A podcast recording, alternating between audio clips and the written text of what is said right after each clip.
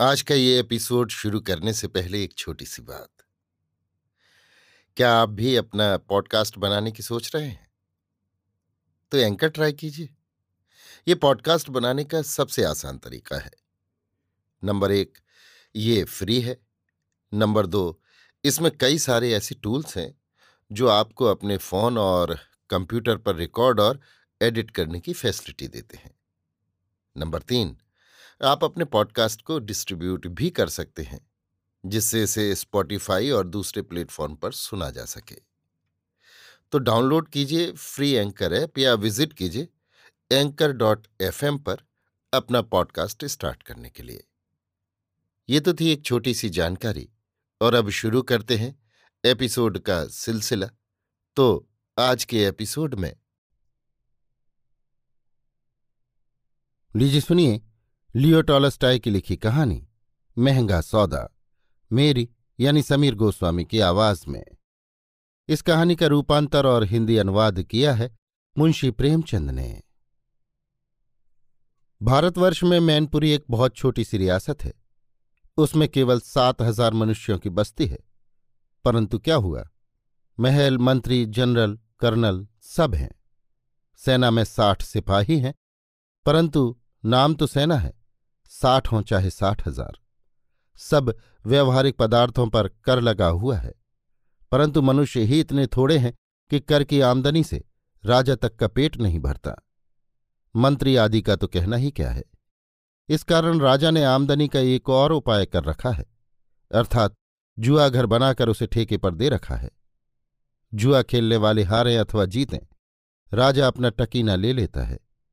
यह विशेष आमदनी इस कारण होती है कि और राजाओं ने अपने देशों में जुआ बंद कर रखा है, क्योंकि मनुष्य जुआ हार कर प्रायः आत्मघात कर लिया करते हैं।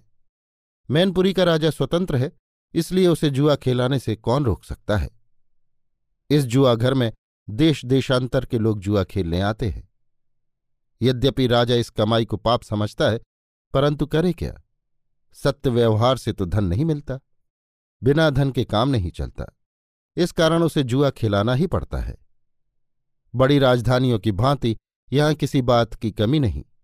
दरबार होते हैं, सेना कवायद परेड करती है। चीफ कोर्ट, वकील, कानून आदि सब कुछ विद्यमान है।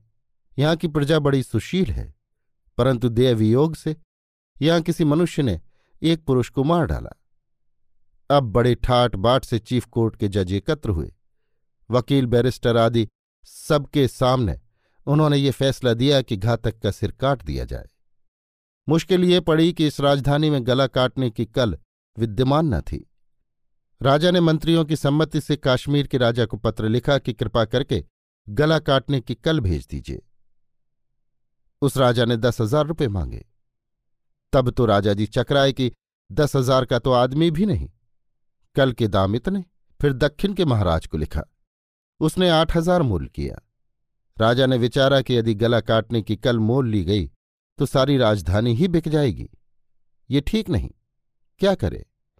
मंत्रियों ने कहा, महाराज, सेनापति से कहिए कि वो किसी सिपाही को हुक्म दे दें कि वो खूनी का गला काट दे, क्योंकि युद्ध में भी तो वे यही काम करते हैं। परंतु किसी सिपाही ने गला काटना अंगीकार नहीं किया। राजा ने इस विषय में मंत्रियों से सलाह की और उस सभा ने एक उपसभा बनाई।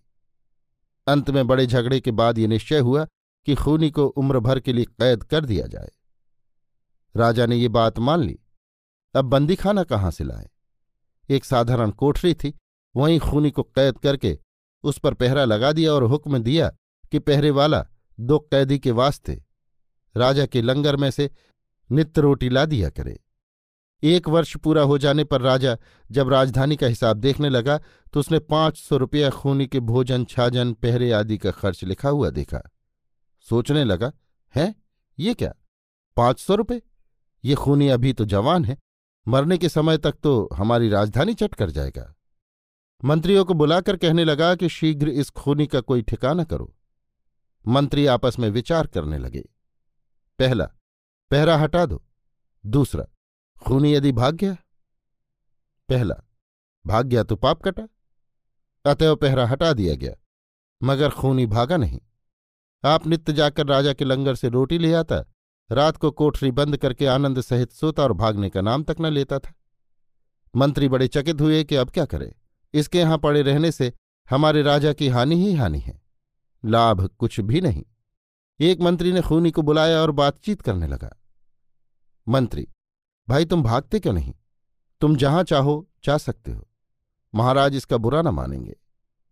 खूनी, महाराज बुरा माने अथवा भला, मैं जाऊँ कहाँ और करूँ क्या? आपने तो मेरा सर्वनाश कर दिया।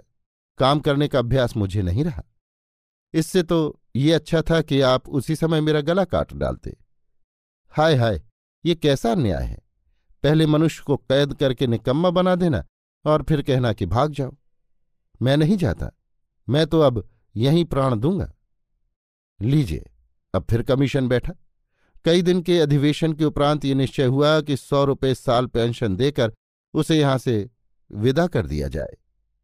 अंधे को चाहिए दो आँखें। खूनी पेंशन पाकर बड़ा प्रसन्न हुआ। मैनपुरी छोड़कर दूसरी राजधानी में धरती मोल लेकर खेती करने लगा। अब वो आए वर्ष मैनपुरी जाकर सौ रुपये ले आता है और आनंदपूर्वक जीवन व्यतीत करता है।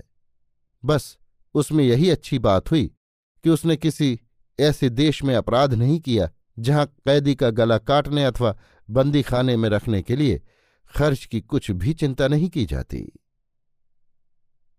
अभी आप सुन रहे थे लियो टॉलस्टाई की लिखी कहानी, महँगा सौदा, मेरी यानी समीर गोस्वामी की आवाज़ में।